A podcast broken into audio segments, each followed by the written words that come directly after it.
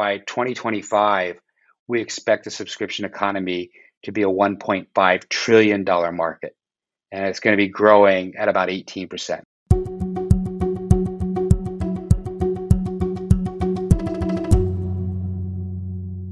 That's Todd McElhatton quoting a projection from UBS on the expected growth of the subscription economy. Todd is the chief financial officer of Zuora, a company that offers tools to help other companies manage subscriptions to customers. The idea behind buying a subscription rather than a product is more than just a different way of billing. It's about purchasing an outcome rather than a product that enables the outcome.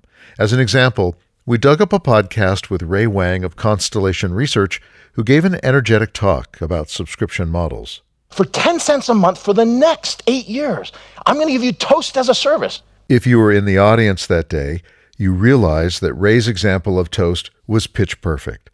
You don't buy a toaster to be the proud owner of a metal box that cooks bread. As Ray points out, you're buying toasted bread. In his fictional sales pitch, he'll send you the toaster. Connect it to the internet. If it ever breaks, I'll replace it. Anything down, we'll get you a new one. Doesn't matter where you go. Even if you move, we'll take those with us and it actually change for you. So what did we just do here? I've now built a subscription revenue stream. The cloud is moving the world from products to subscriptions. So we started the interview off with Todd McElhatton by asking him to give an overview of the subscription economy, especially in how the pandemic affected it. So it's been really interesting. And I think, you know, I would look at our experience here at Zuora, You know, we've seen companies fall into three areas. About 50% of our customers accelerated their growth. People sat there and said, wow, you know, here's something that I need, and I'm really interested in consuming that on a subscription basis. So Zoom went from doing 10 million sessions a month to 300 million. We saw some companies that actually stayed relatively flat. And maybe an example of this is Clear.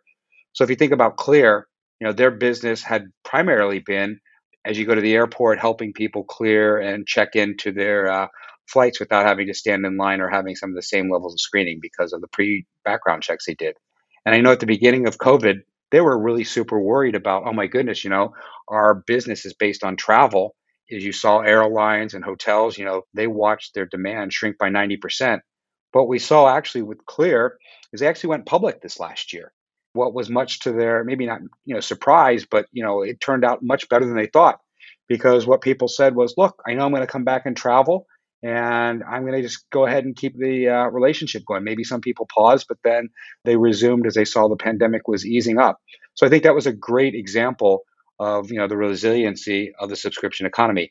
And then of course there were some people, and that's about 25% of the business, where you saw they absolutely were impacted and they did see their business shrink. But overall, even through the really challenging times of COVID, the subscription economy in general grew. It didn't grow as fast as it did, but compared to the rest of the economy that shrunk, it continued to expand. So I think that showed the real resiliency of the business model.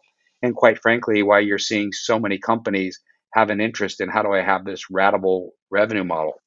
Well, I wonder if you could go a little deeper into this idea that some businesses uh, did not experience this ripple effect of these negative effects that were predicted because of the pandemic. So I think you absolutely hit it correctly there. I think we went through some phases. So at the very beginning of the lockdown, I think companies in general, everybody had this hunker down mentality and was people weren't sure what was going to happen.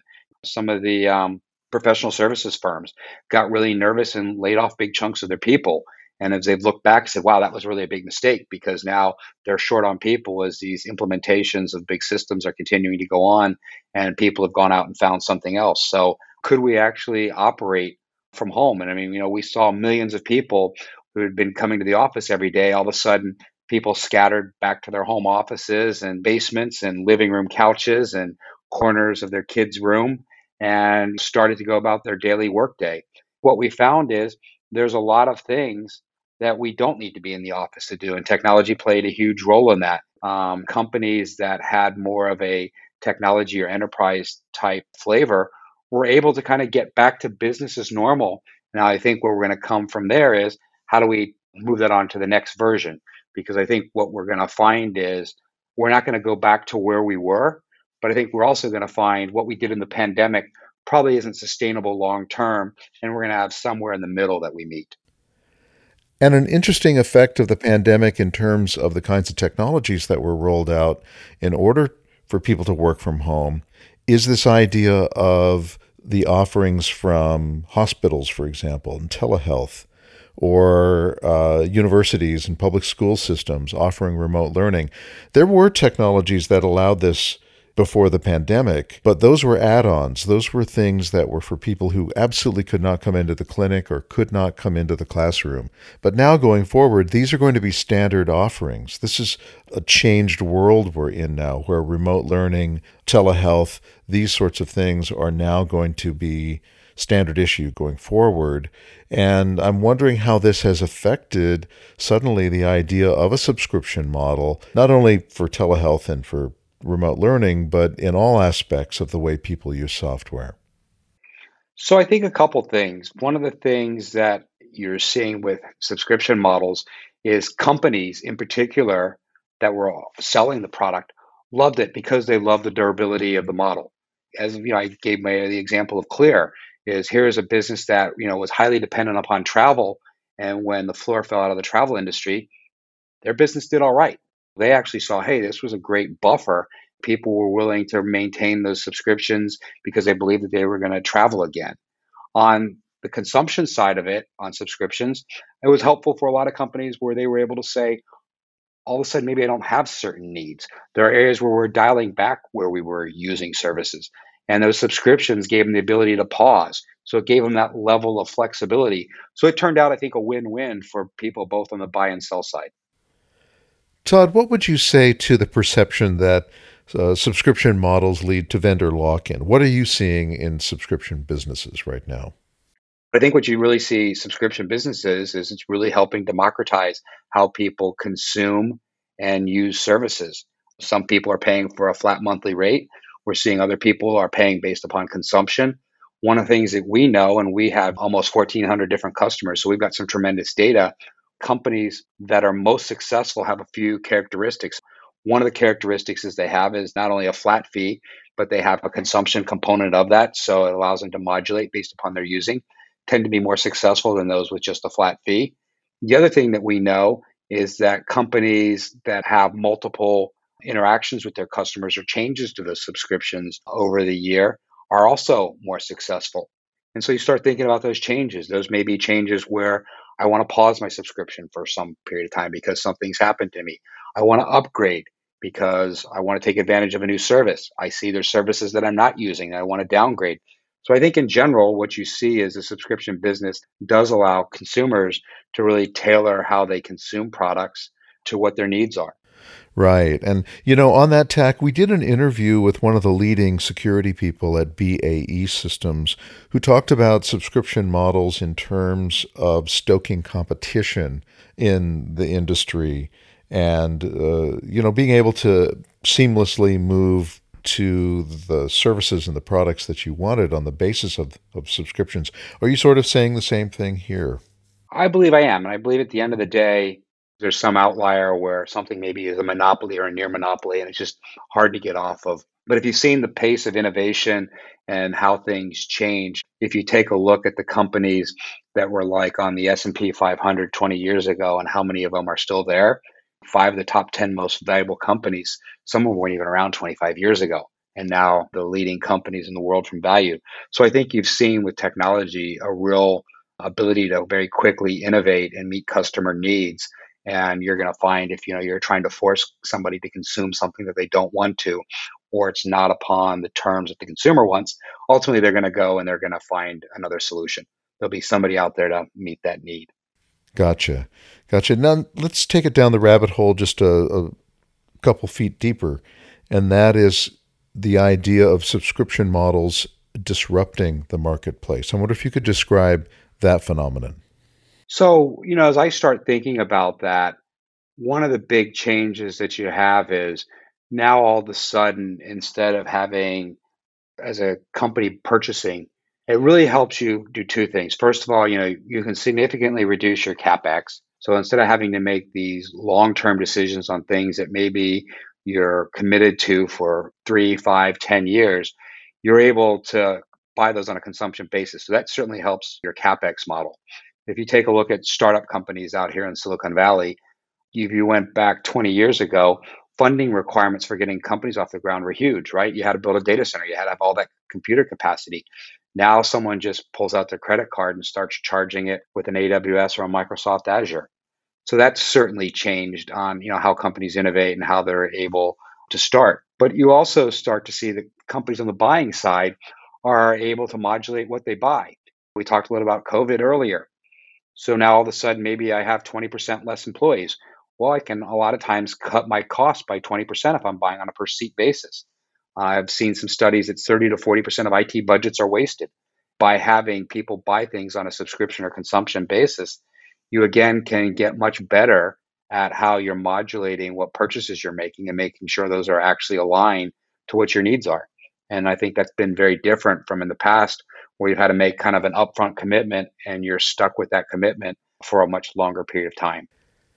And of course, with any new thing that's been put out into the marketplace, whether it's a new product or a service, there sometimes can be a little bit of confusion around what's being offered or what it means. And I'm wondering when it comes to subscription services, especially, you know, for someone leading an IT shop or something along those lines, what have you seen out there that tells you that uh, the market really understands what's going on with the subscription models that are being offered? So I think for IT leaders, it's certainly caused a big change from a standpoint of they had typically been very capex focused. You would see maybe businesses at the end of the year saying, "Wow, I've got this huge budget. You know, I don't want to lose my capex," and so you have a lot of purchasing done at end of quarter or end of business. Where that's no longer relevant in a uh, subscription business, where it becomes moves from capex to opex. So you're certainly seeing people have to be more thoughtful on the difference between capex planning and opex. And I think that's probably been one of the biggest changes that we've seen. But I think one of the positives has happened is you're able to go in and try things. You don't have to jump in and have some of the major commitments that you've had. You can experiment, and as things work out, you can kind of consume more over time. Or if it doesn't work out, you can kind of turn the spigot off. And so I think that's one of the real advantages that you've seen. And one of the areas that I've heard that subscription models could really have a big effect on is uh, the area of environmental, social, and governance, ESG. Where are you seeing impacts along those lines? ESG is absolutely front and center for people. You know, how do we get more efficient use of resources? Think about cars. In general, cars are really underutilized. And building a car, there's a lot of waste in that or a lot of impact to the environment.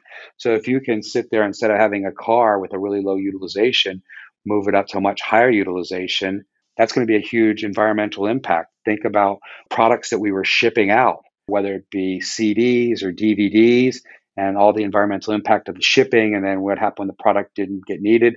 Well, now all of a sudden you're able to stream that. Uh, I think those are all things that are going to be super important to people as we move forward into the future. You had mentioned earlier that your company generates a lot of valuable data from uh, customer behavior. What are you seeing in terms of the adoption of subscription models? So I think, you know, our subscribe strategy group does a lot of work. And I think what we've seen is subscription businesses are growing at a multiple of what non subscription businesses are. And if you look in the IT space in particular or software business, Nutanix is a great example today. Is you know 90% of the business is subscription based, and what you've seen is most of these companies either have transitioned or are in the middle of transitioning to a subscription model. And I think the reasons are, you know, like we've talked about. First of all, if you're offering the product, the good thing is that you've got a customer base, we've got that recurring revenue. I think we talked about it in the past that it's great to know you start the quarter and you've already got 95% of your revenue in the bank.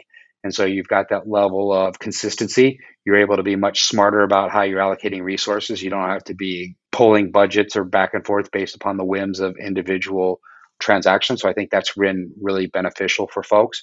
But I think more importantly, as we take a look at what's happened as we've moved to these businesses, is it also allows on the flip side the companies that are buying to be more thoughtful about how they procure and do a better job of metering their purchases with their needs. And having worked in tech for so long and having worked at large tech companies, uh, now your experience seems to include a wider range of companies than ever before. What are you seeing out there? What's what's exciting for you out there in the marketplace and in changes that you're seeing right now? I, I think a couple things that are really exciting. One is you're seeing where people where they offer something as a service where typically it would have been a huge upfront cost is able to be much more affordable now. So you're able to open up the doors of consumption to people that weren't able to do it in the past. But you're also seeing a lot of old line manufacturing companies reinventing themselves. And yes, they're still selling product, but they're seeing their subscription where they're taking IoT services and monetizing that. And that's actually giving them a better outcome to their end customers. So it's a way that not only do they have their product revenue, but they're also got a subscription line of revenue. And even some of those companies are taking the next step and saying, you know, maybe instead of selling a big piece of equipment, I'm going to sell an outcome. And there's a lot of efficiencies to that. So I think it's been a really interesting time here in the subscription business. And it's been interesting to see that what started off maybe as a SaaS phenomenon or in the software industry has certainly taken hold in how we consume media, how industrial companies are. You're seeing healthcare, financial services. So it's been really interesting to watch how a lot of these companies are evolving and all the changes that have to happen to their companies as they change their business models.